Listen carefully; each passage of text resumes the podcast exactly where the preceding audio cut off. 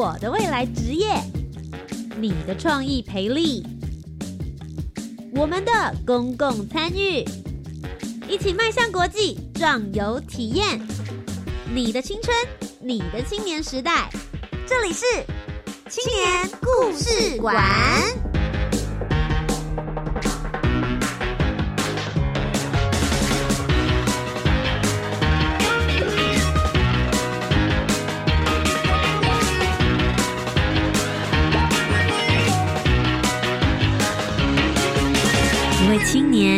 故事，改变与感动就从年轻人开始。欢迎来到青年故事馆，每周三晚上的七点零五分到八点钟，在教育广播电台跟你一起分享属于台湾青年的故事。我是节目主持人涂杰，想问一下大家，你在大学时期的寒暑假都在做些什么事情呢？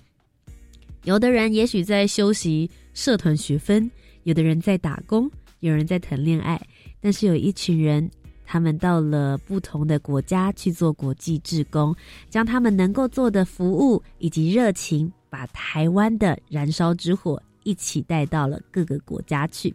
今天要带大家去的地方是柬埔寨，为大家邀请到的是连续两年到柬埔寨去做国际志工的方英慈，我们一起来听听他的声音。大家好，我是英慈。那我是从静宜大学资管系毕业的，现在则是在中心科管所读书。那今天就会由我来为大家分享一下我们在柬埔寨所经历的故事。那我自己其实是在二零一八年的时候的暑假，然后到柬埔寨的一间位于查交省的米勒国际学校，呃，教他们中文。那二零一九年则是再次以团长的身份前往当地进行服务。不晓得所有的听众朋友会不会很好奇，嗯，到柬埔寨去教中文，为什么他们会有这样子的需求呢？今天因此也特别准备了一个小小的 Q&A，要来跟大家猜猜看的互动，马上就来听听他要考我们什么呢？哦，今天聊什么？别着急，听下去就知道了。青年状况剧，What's happened？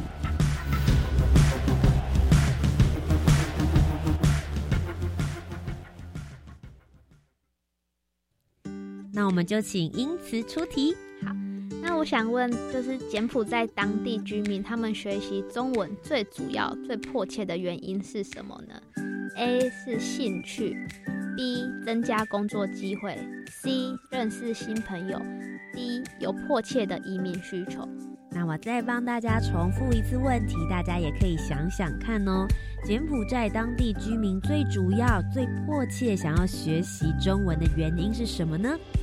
？A 有兴趣，B 可以增加工作机会，C 认识新朋友，D 有迫切的移民需求。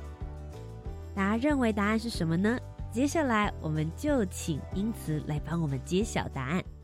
那答案是 B，可以增加工作机会。那其实这四个选项都有可能是他们学习中文的原因，但是增加工作机会是最主要、最迫切的。那因为柬埔寨本土企业他们需要扩展，需要壮大他们自己的企业，所以他们会需要从外国的一些资源啊、技术去帮助他们。那由于地缘的关系，所以中国大陆到柬埔寨设厂是最方便的，所以这些工厂也会需要一些翻译的人才。那像是在柬埔寨一些观光地区，像是吴哥窟等，也会有一些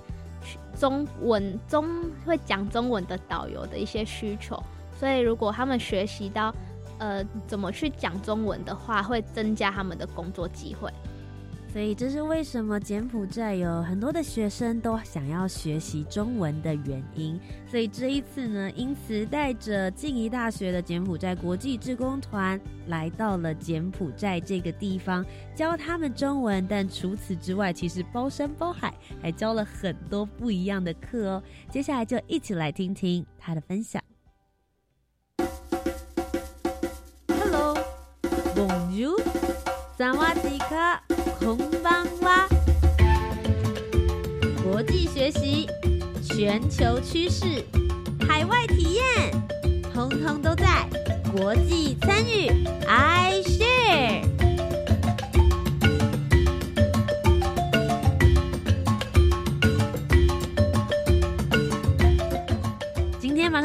们的专访单元，再一次欢迎英慈来到我们节目当中。大家好，我是英慈。英慈刚刚前面呢，其实有提到你已经连续两年到柬埔寨去做国际志工，好好的跟我们聊一聊，为什么当初会想要去柬埔寨做志工呢？好，那我觉得这可以从我大学二年级开始说起。嗯、大学二年级的时候，其实呃那个时候啊，我可能就是突然发觉奇怪，为什么我身边的同学啊，他们有那种功课很好的同学，那我也有同学，他们其实自己在个人呃研究他们自己有兴趣的东西，可是相较之下的我，其实蛮平凡的，就觉得我的生活怎么没有一个目标啊，没有什么东西前进的。那其实，在当时就是家里也有一位亲人过世，那就是可能因为这些事情的累积吧，所以这个学期的我觉得就是没有目标，然后想改变却又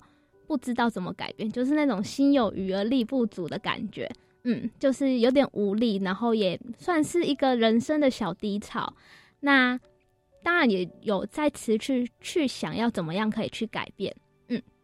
那就是在那个时候，我们学校都会有一门生涯讲座的课。那时候我记得有一位讲者提到，其实我已经忘记那位讲者的主题是什么了。可是我记得他有他那堂课讲到的一段话，他说他的女儿因为国际自贡的经验，然后有了工作的机会，但那段话就是让我有点印象深刻，并不是说我想要也想要因为国际自工而去得到什么工作机会，可是那对我来说就是想说，哎，或许可以去尝试看看，因为过去的我其实也有一些自贡经验的累积，然后也不排斥做这件事，嗯，可是可惜的是，当年度大二我去查报名资讯的时候已经截止了，所以就啊有点可惜。但是就是三年级的时候再投一次，然后就是为自己争取一个改变的机会吧。所以你其实是从大三开始去做国际志工服务，然后一直到大四，即使是毕业的那一年，对也是有就是继续出团一起到柬埔寨去。对但其实静宜大学应该有去蛮多不同的国家做国际志工，为什么你会选择去柬埔寨呢？呃，那呃，其实静宜大学呃国际志工团还有去台北的跟斯瓦蒂尼，那我们是还有柬埔寨团。那当时候其实我考量到的因素是因为那是大三升大四的暑假要去，然后因为大三升大四我们有毕业专题要制作，嗯然后可能一些规划上我没有办法去像其他国家那种长时间的服务，所以我就选择去柬埔寨的两个礼拜。嗯我很好奇，在你去柬埔寨之前，你对他那边的印象是什么呢？然后去了之后，有颠覆你的想象吗？还是你觉得说哇，其实是一模一样，跟你想象中的一样好？呃，在我去之前，我觉得对柬埔柬埔寨的印象就是吴哥窟，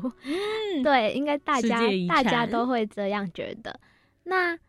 呃，其实我真的到当地，我并没有说什么有什么跟我想象不一样啊，还是什么的。可是因为那是我第一次出国，哦，，对，所以就觉得一切都很新鲜，然后感受很特别的是，我竟然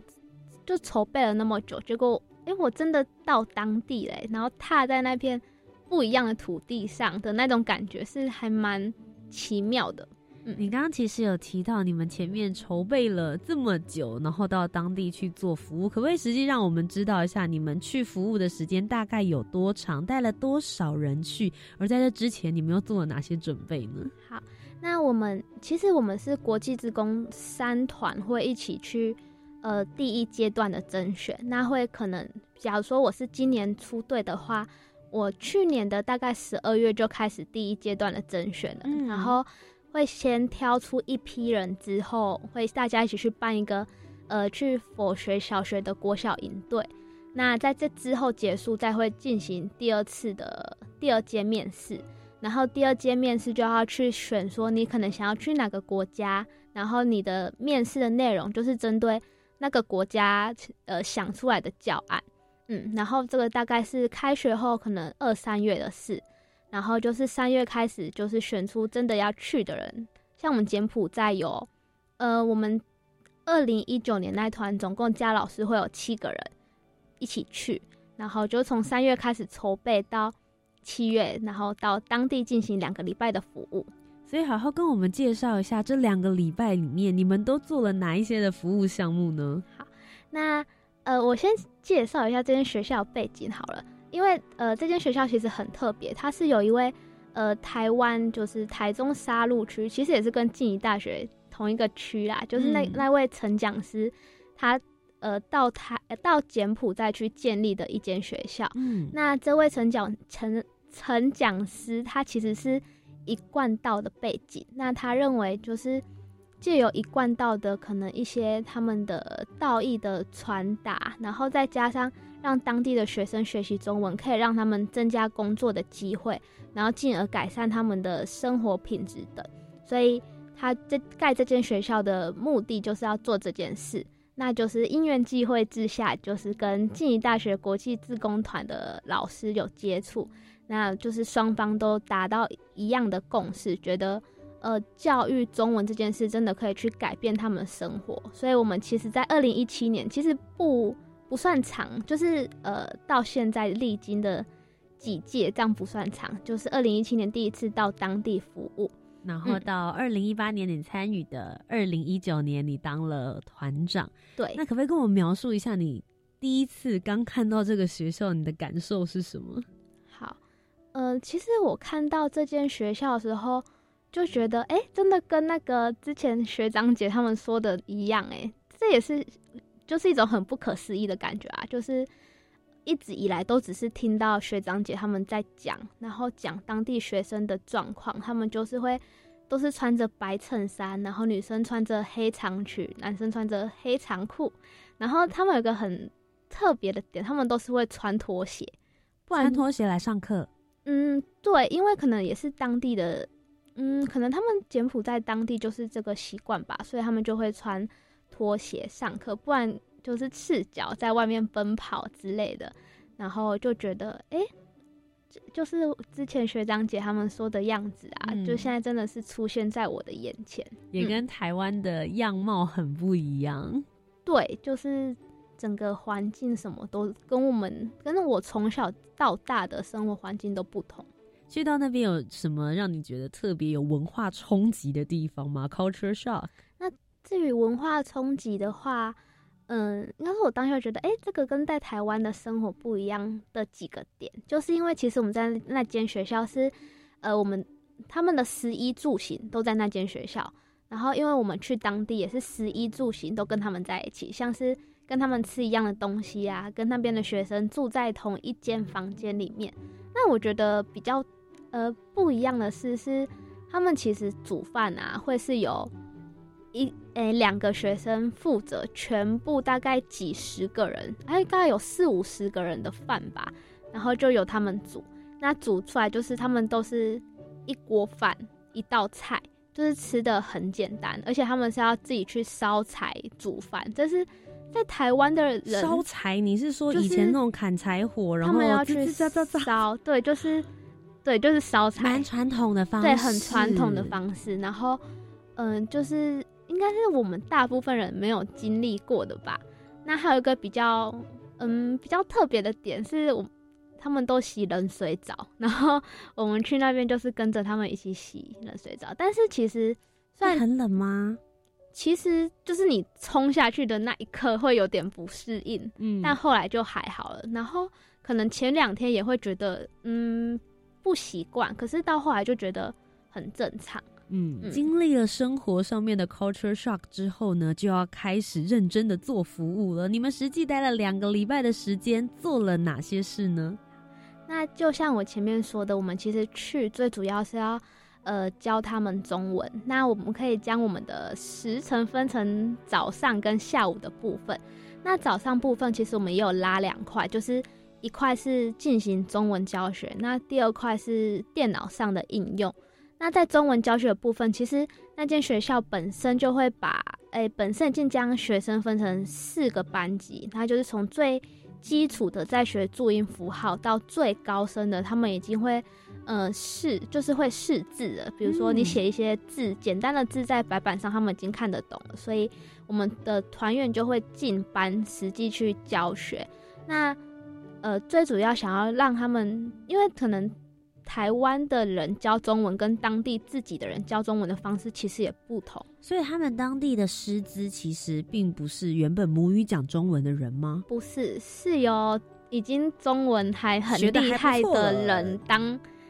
当老师，那他同时在班上就是也当我们跟学生之间的翻译桥梁，这样对。然后我们学生可能我们的团员就带一些比较不一样的方式去教学，也让那个班的翻译老师去。学习怎么用比较可能比较创新的方式进行教学？哎，我很好奇哎，因为其实你们自己本身应该不是所有的志工都是教育背景的，不是啊？会 会中文跟会教中文，我觉得是两回事。你们是怎么突破这个难关的？就是不断去，就是在可能有些人会去上网查。去看 YouTube 怎么教注音符号，像我记得我那时候注音符号完全忘记我自己小时候是怎么学注音符号的。可是对我们来说，就觉得那是很正常的事情啊。就可能从小就学，所以当你已经有记忆的时候，你就是会就会了。但真正去思考当初怎么学会 b p m f 的，好像就是真的很小很小以前的事情。对。那后来你自己找到的教的方法是什么？后来我去找到的方法。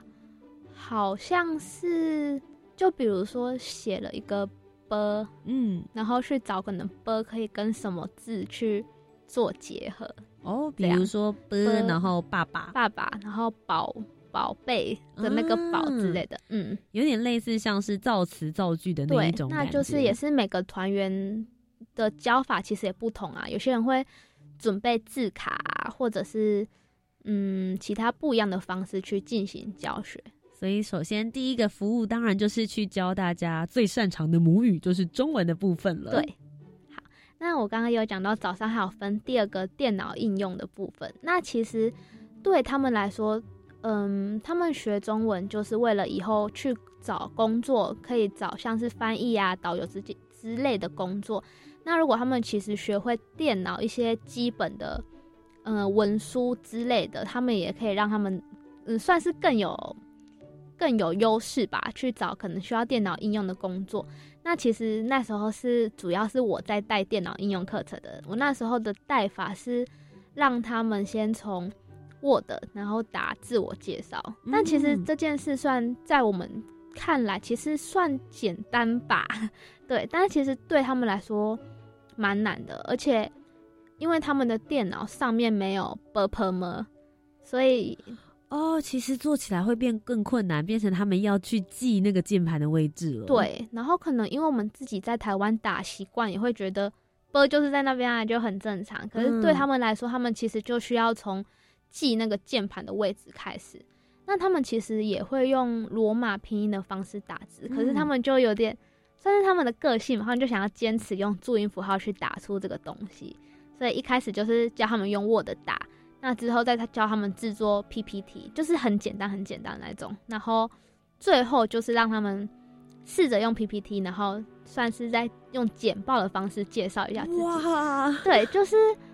就是进阶的好快啊。嗯，但是就是他们就慢慢的，然后他们也学的很认真，所以其实最后他们都有展现他们自己的东西，而且他们很开心能做。出一份这样子的东西来，所以其实这有点像是结合起来。第一个是先教你中文识字、表达、造词，到第二个之后，我教会你怎么样子做输入 PPT，然后上台报告用中文。对，但是其实因为电脑应用的部分，我们是已经把比较力呃，他们已经比较能沟通，或者是他们其实本身有些人有电脑的人，就是只是针对这些人学那。有些人可能中文还需要继续学，就是在另一个同个时段，然后不同边进行这两边的教学。除了中文跟资讯之外，其实你们也有其他的艺术美学跟相关的文化交流课程，对不对？对，因为其实这部分的设计是，我们就把这一块称作主题式课程，就是想要借由比较有趣啊、不同的方式，让他们学习到不同的中文。那在这个过程中，也想要传达一些比较重要的观念，像是刚刚所提到的艺术美学部分，是因为在他们的呃学习中，就是每天就是学 b u r p e m 学国字，其实。就算是我们学久，会觉得有点无趣，对，所以他们就很少可以手做的机会。那所以我们这次就是有带一批就是那种空白的帆布袋，然后过去让他们试着在这上面作画。那他们就是玩的很开心，对。那至于呃文化交流的部分，我觉得我们今年也是很特别，我们是介绍元宵节给他们认识。那更特别的地方呢，我们是准备糯米粉。在当地直接让他们搓汤圆，哇！然后真的煮了给他们吃。哎，其实我觉得他们应该对于你们的来临非常非常的兴奋。除了一般在课堂上面可以学到的语言之外，你们还带了很多很丰富的 DIY 视觉上面的冲击，然后还有肚子上面的满足。对，对他们，他们就真的很开心啊，因为这些东西都没有体验过。那其实。也有讲到，就是这些课程设计最主要传达一些环诶一些重要的概念，像是呃我们也有带一个叫做呃卫生健康，因为其实他们受伤其实会觉得这些东西是就是小伤啊，没有什么特别处理的，可是。就我们知道，会觉得这个你不处理，可能变成蜂窝性组织炎之类的，就会变成大事哦。对啊，所以我们这次有就是跟呃静怡的救伤队，就是跟他们学习怎么包扎什么的，然后将这一套带过去，就是教他们，就是你们受伤要好好照顾，不然会更严重。对。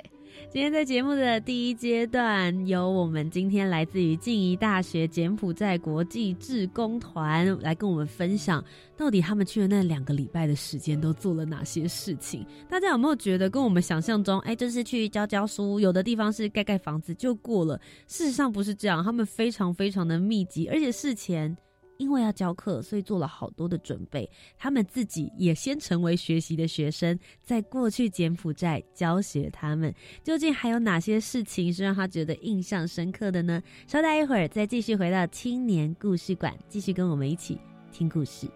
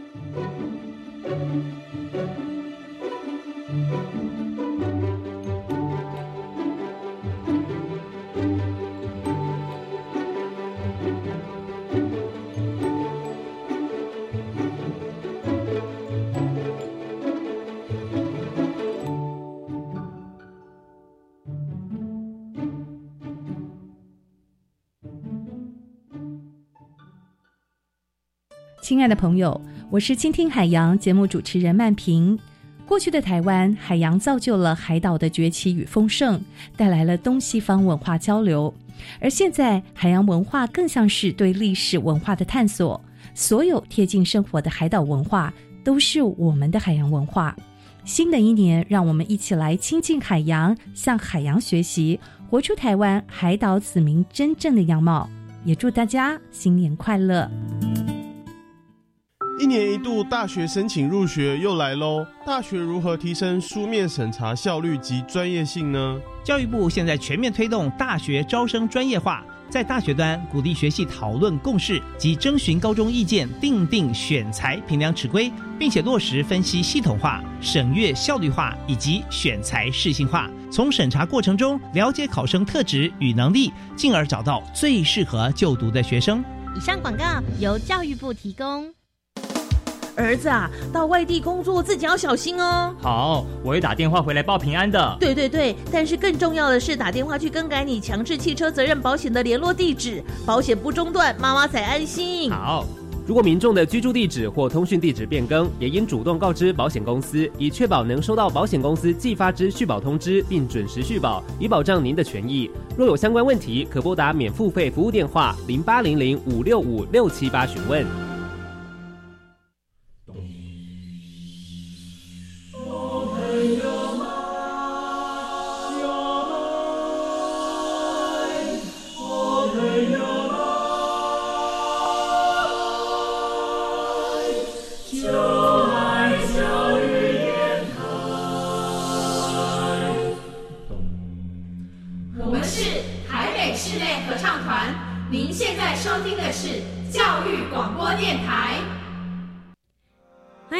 青年故事馆，我是节目主持人涂杰。今天节目当中，继续要跟我们分享他到柬埔寨去做国际志工的是英慈。大家好，我是英慈。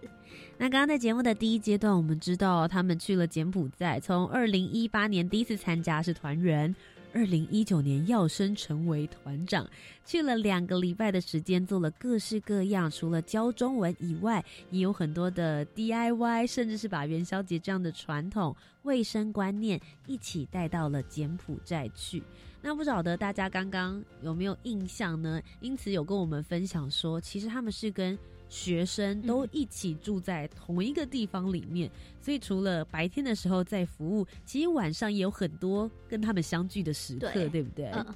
好，那呃，其实在这个过程中有发生一些，就是会让我蛮印象深刻的一个景象吧。因为嗯，其实每天晚上我们自己呃团员之间，我们会开一个小小的会，对，就算是分享当天看到的一些事物的，然后。但我们那时候开完会，其实都算晚了，就是可能九点十点，然后我们再洗个澡回到房间，对，就是更晚。但是你那个时候回到房间，就会看到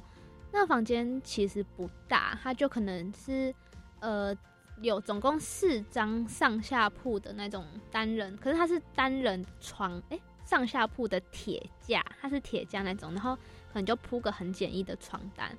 但是它虽然是三四。张上下铺的床，但是其实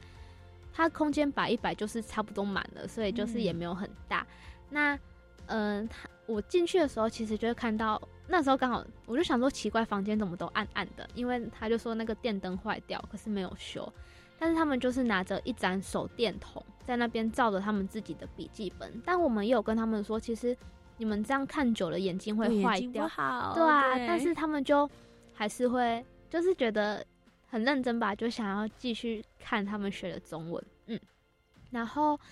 嗯，其实那时候他们就会拿着他们的笔记本，然后给我们问说他们有没有哪里有写错字，然后我们就会帮他们看一下，之后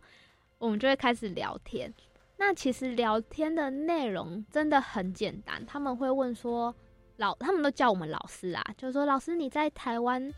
呃，有。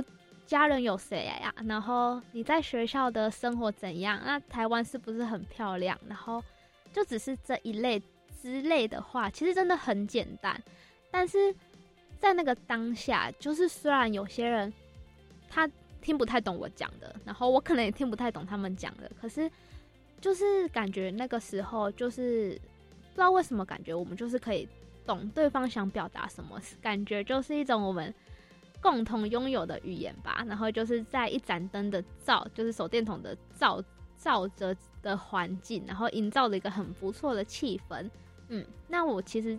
其实他们那些学生就是会这样，他们会很关心我们，然后可能在路上遇到我们就说：“老师好，你吃饱了没？你洗澡了没？”就每天都这样问，每个学生都这样问。可是爱对他们很可爱，但是这对他们来说，其实就是第一个展现他们很真的很关心我们。那第二个，其实对他们来讲，也是一个可以学习中文的，也应该说可以多讲中文的机会吧。因为可能他们平常自己见到就讲他们的简文就好了，可是他们想跟我们互动，就一定要讲中中文。文，对，那其实我记得我最喜欢的时刻是，我们其实会在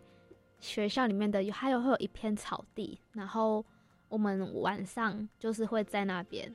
那学生就会围着围在我们身边跟我们讲话。那讲话的内容就是像我刚刚讲的那些很简单的话，然后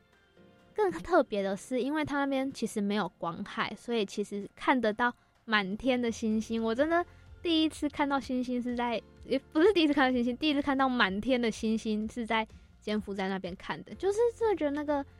那个 moment 其实很美好哎、我觉得，嗯，我觉得其实有的时候到了那边去是一个很纯粹的，因为毕竟我们都在这种科技的环境之下，我自己也是在大都市生长的人，所以你刚刚所描述的那种大自然的画面，大家跟着孩子们，然后我们一起在草地上面仰头看着满天的星斗，嗯有的时候。少了这些手机资讯、啊。电脑的干扰，你反而是会觉得真正能够沉浸到人跟人之间的嗯。互动跟交流。然流。后就会因为其实我们在那边我们没有买网络，就是对我们哇，我真的是就是断绝只有老师有网络会开嗯。网络让我们报平安，然后嗯。但是其实，在那边你完全也不会想要滑滑 IG 啊什么，也嗯。不会。然后就是像刚刚嗯兔姐讲的，就在那边才会觉得，其实生活真的可以那么简单。嗯，有的时候你会觉得去做志工是给予，但你带回来的这些满满的能量或者是启发，有的时候也会影响我们接下来想要继续生活，然后继续努力的一些方向。嗯其实你们除了办这些课程活动之外，也会有一些跟他们交流的，像是你们在二零一八年第一次去的时候，你们也有去办类似像萤火晚会，跟大家比较更容易靠近的嗯活动，对不对？对那其实萤火晚会，嗯、我们在二零一八年也是第一次办。嗯那呃，其实萤火晚会就是，当然就是像我们在台湾，应该就因为我们其实也不知道，反正我们设计的流程就是跟我们印象中的差不多，就是跳萤火舞啊，然后几嗯个表演这样。对，那其实我觉得很特别的是，因为其实那边学生他们很喜欢跳舞，所以他们也很就是那天办这种活动，他们觉得很新奇，然后也很爱。那就是当我们流程上的活动都结束之后，他们就开始放他们自己的音乐，然后自己开始在那边跳舞。那因为其实我自己是一个蛮金的人。对我不会在大众面前这样跳舞，但是在那那时候在柬埔寨的时候，学生就会拉着我们跳舞，但学生都拉了，就是跟着去嘛。然后他就教我们跳他们当地的舞蹈，但因为我没有什么舞，就是没有什么舞蹈细胞，所以就是乱跳。但是他们就会说：“哎、老师你跳的很好，老师你跳的很棒，给我们满满的鼓励。”嗯，那可能是因为那个环境的关系吧，所以我竟然也在当地跳跳了起来。就是当众就开始跳舞，也是你人生的第一个体验。对我们团员全都这样，老师也跟我说，你应该是第一次这样跳吧？我说嗯对，对。然后其实，呃，随着就是那天晚上时间越来越来越晚，就是要卡掉活动嘛。我那时候觉得心里有点复杂，就是觉得，嗯，为哈就那么快乐的时光要结束了，觉得有点可惜。可是我就跟我自己说，没关系啊，就是把握那个当下，就是继续跟他们玩。嗯，那我觉得这件事对我来说很印象深刻的是，嗯，是因为其实人生当中一定会有几个很开心的一个时刻吧。那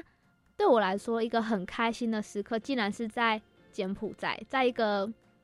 生长就是从小到大生长不同的国家，然后跟一群那时候我们才刚认识一个多礼拜的人，然后竟然是跟他们这样一起跳舞，哎，然后做我人生第一次这样跳舞，对我觉得那种感觉很奇妙吧，觉得很不可思议，就是因为他们，然后在我心中留下一个这么棒的画面。嗯，你们其实，在那边总共待两个礼拜的时间，你说说长不长，但说短其实也很短，可是可以从你的描述里面去感觉到。你们以及在柬埔寨那一边的学生，那些小朋友们，其实你们是建立了非常非常深厚的友谊。离开的时候应该很难过吧？对，就是嗯，我想再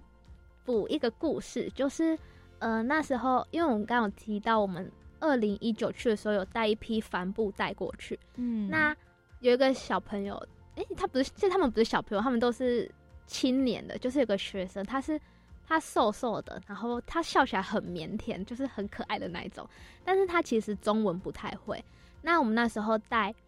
呃艺术这门课的时候，其实也才我们去的第三天。那呃就是要他们在帆布袋上面画画嘛。那个学生他就过来看我们每个团员，然后的名牌，他就把我们名牌的名字写在他的帆布袋上。因为就是其实那时候我觉得有点。哦，就是觉得，哎，你怎么你的动作会让我觉得，你怎么会做这样的动作？可是觉得蛮窝心的，就是能感受得到，虽然才三天，可是他们已经很喜欢我们的。嗯，而且你的名字不好写，认真说，虽然我已经省略了一个字，可是还是笔画很多。对啊，然后全部的加起来更难。嗯嗯，那我觉得这个学生他其实他到后来的时候，他。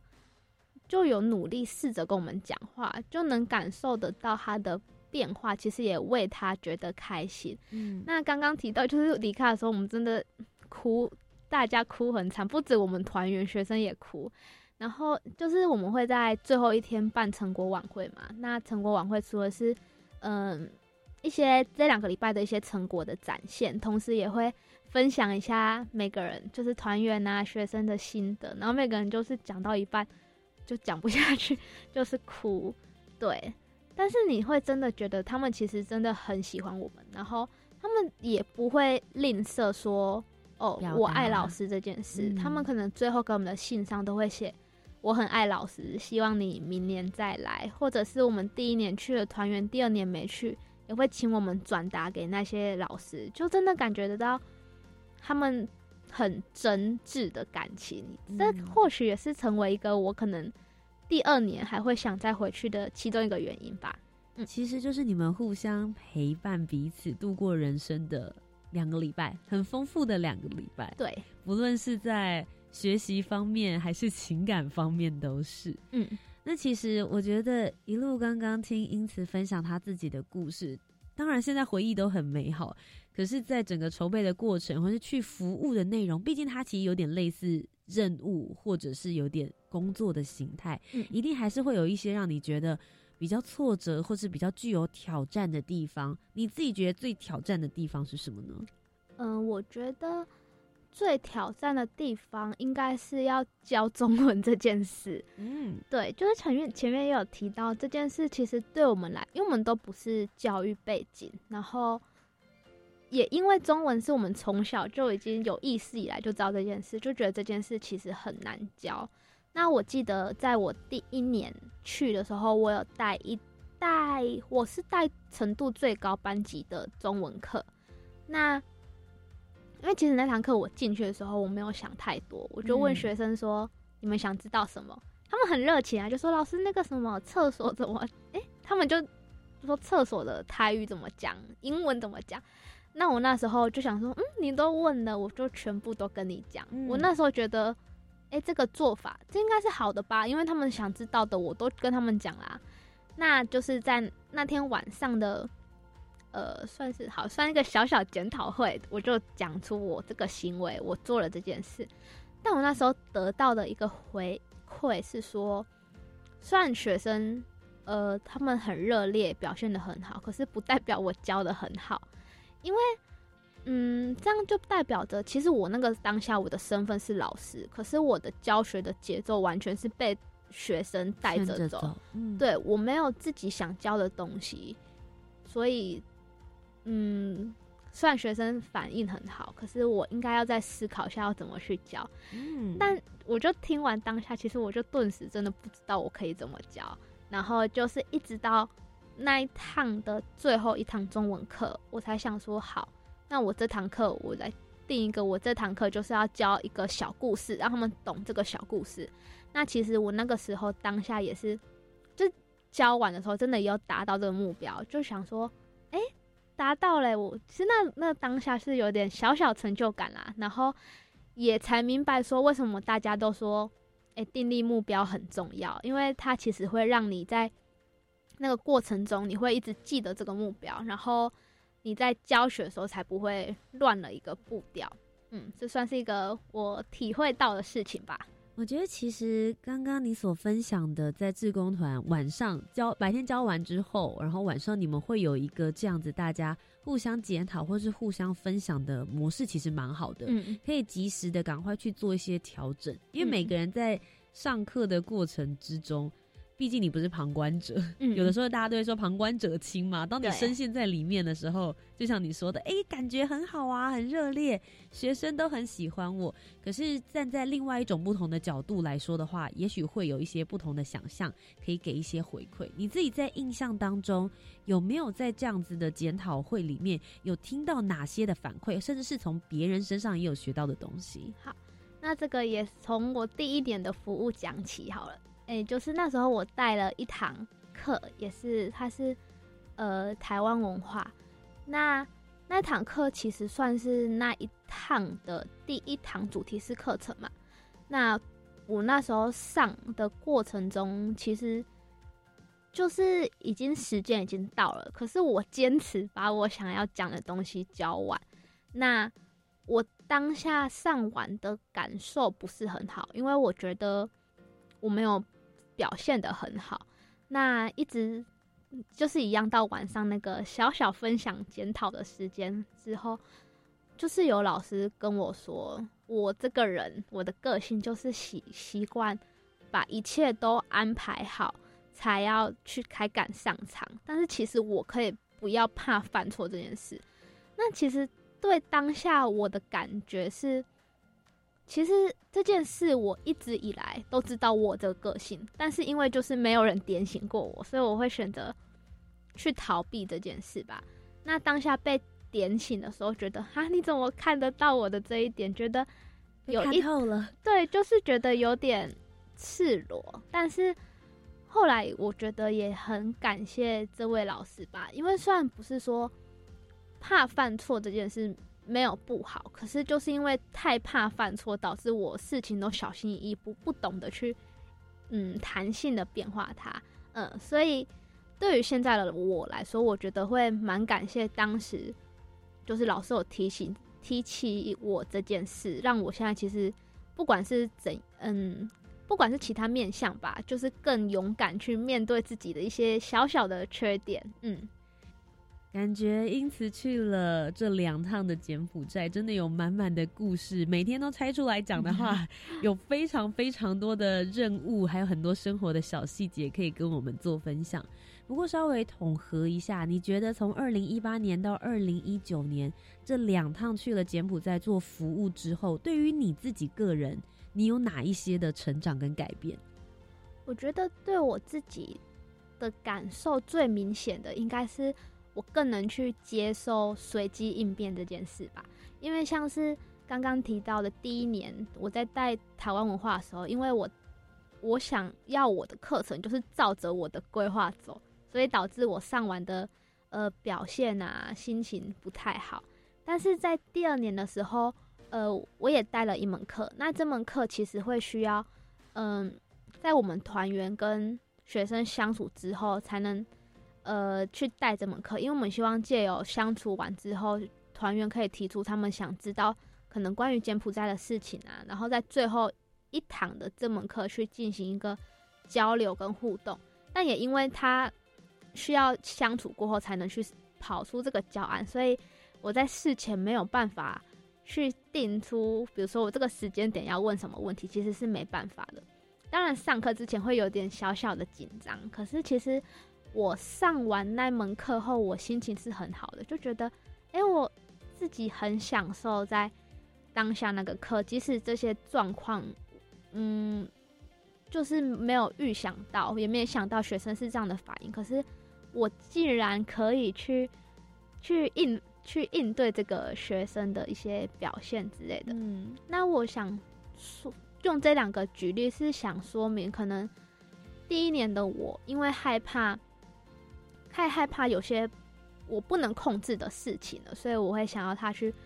规划的好好的，然后就被老师点醒了我的个性。嗯，那在这之中到第二年中间过程中，其实我们也有一些，就是我们国际职工的伙伴也有不停的在一些互动啊，一些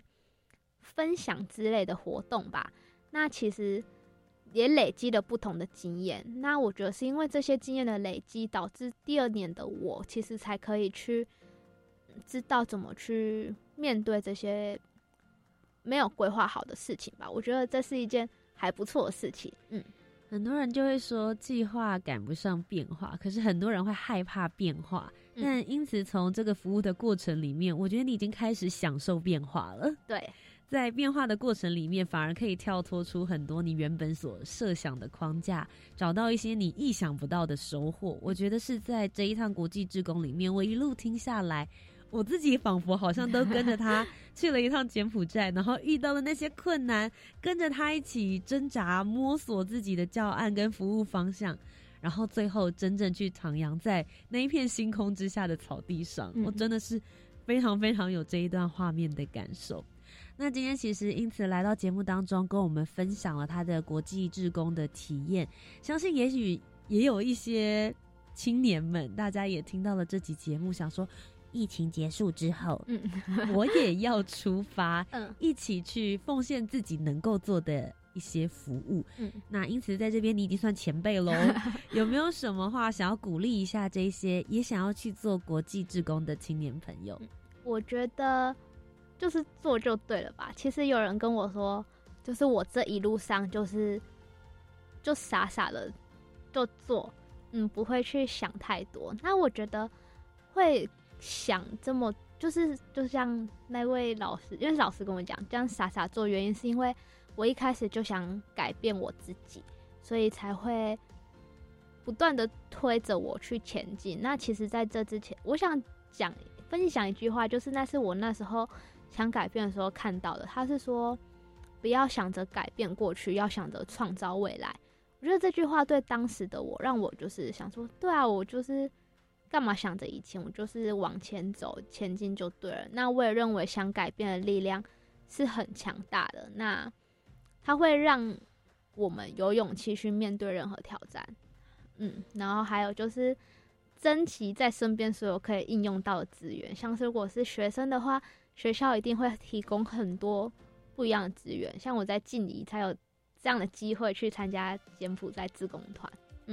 今天非常谢谢英慈来到我们的节目当中。那除了在做志工服务之外，其实英慈平常也是一个正常的女大生，所以也会有很多人生的探索。所以接下来的小单元，我们就一起听听英慈究竟平常呢都接受哪些资讯，看哪一些影音资料呢？I think, therefore I am。我思故我在。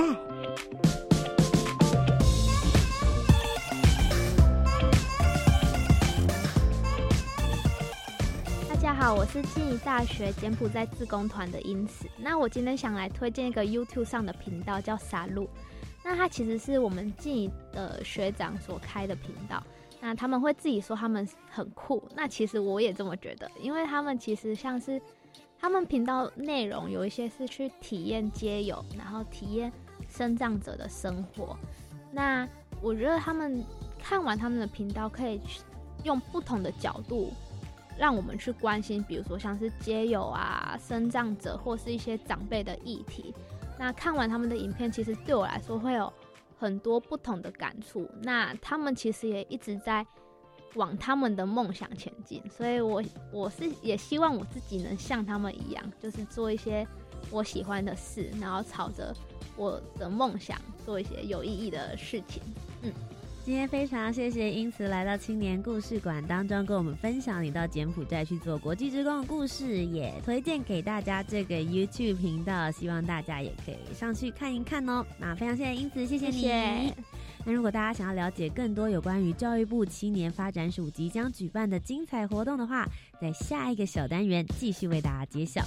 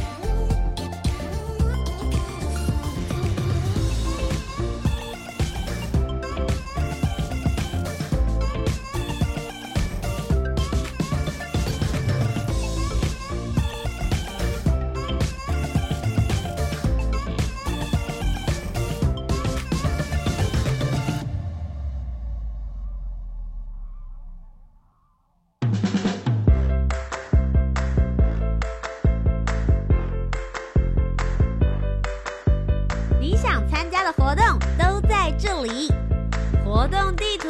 I enjoy。活动地图 I enjoy，跟大家分享教育部青年发展署即将举办的精彩活动有哪些呢？首先是一百一十年的青年社区参与行动二点零 Change Maker 计划，现在正在征建当中。目前呢是暂定收件到三月三十一号，也就是三月底。为了引动青年对家乡以及土地的认同，来协助社区活化以及发展，教育部青年发展署一百一十年青年社区参与行动二点零 Change Maker 计划，大家呢可以组成团队，针对你观察到的地方需求，以设计介入社区再生，并且行动实践扎根在地，大家就可以来做相关的计划投放喽。今天呢，第二个要跟大家分享的是一百一十年的样飞全球行动计划的征件。目前呢，是从即日起到二月二十二号礼拜一的中午十二点前，请大家把你的相关文件、相关计划到我们的报名网址直接进行线上报名上传就可以了。只要你现在呢还在十八到三十五岁之间。透过组队的方式，三到六人一队，你自己选择是社会创新组，或者是国际事务组的议题。只要选择好之后呢，针对相关的内容进行撰写，就可以来报名成功了。以上今天两个活动呢，只要到教育部青年发展署的相关网站，或者刚刚的样飞全球行动计划到 iUse 青年国际圆梦平台，就可以进行报名了。以上就是今天的青年故事馆。如果大家有任何回馈想要给主持人图解我，可以上网到 Facebook 粉丝专业、Instagram、IG 或是 YouTube 频道就可以找到我了。打图解。以上呢，今天的节目，如果大家喜欢，每周三晚上的七点零五分到八点钟，教育广播电台青年故事馆，我们下周见喽，拜拜。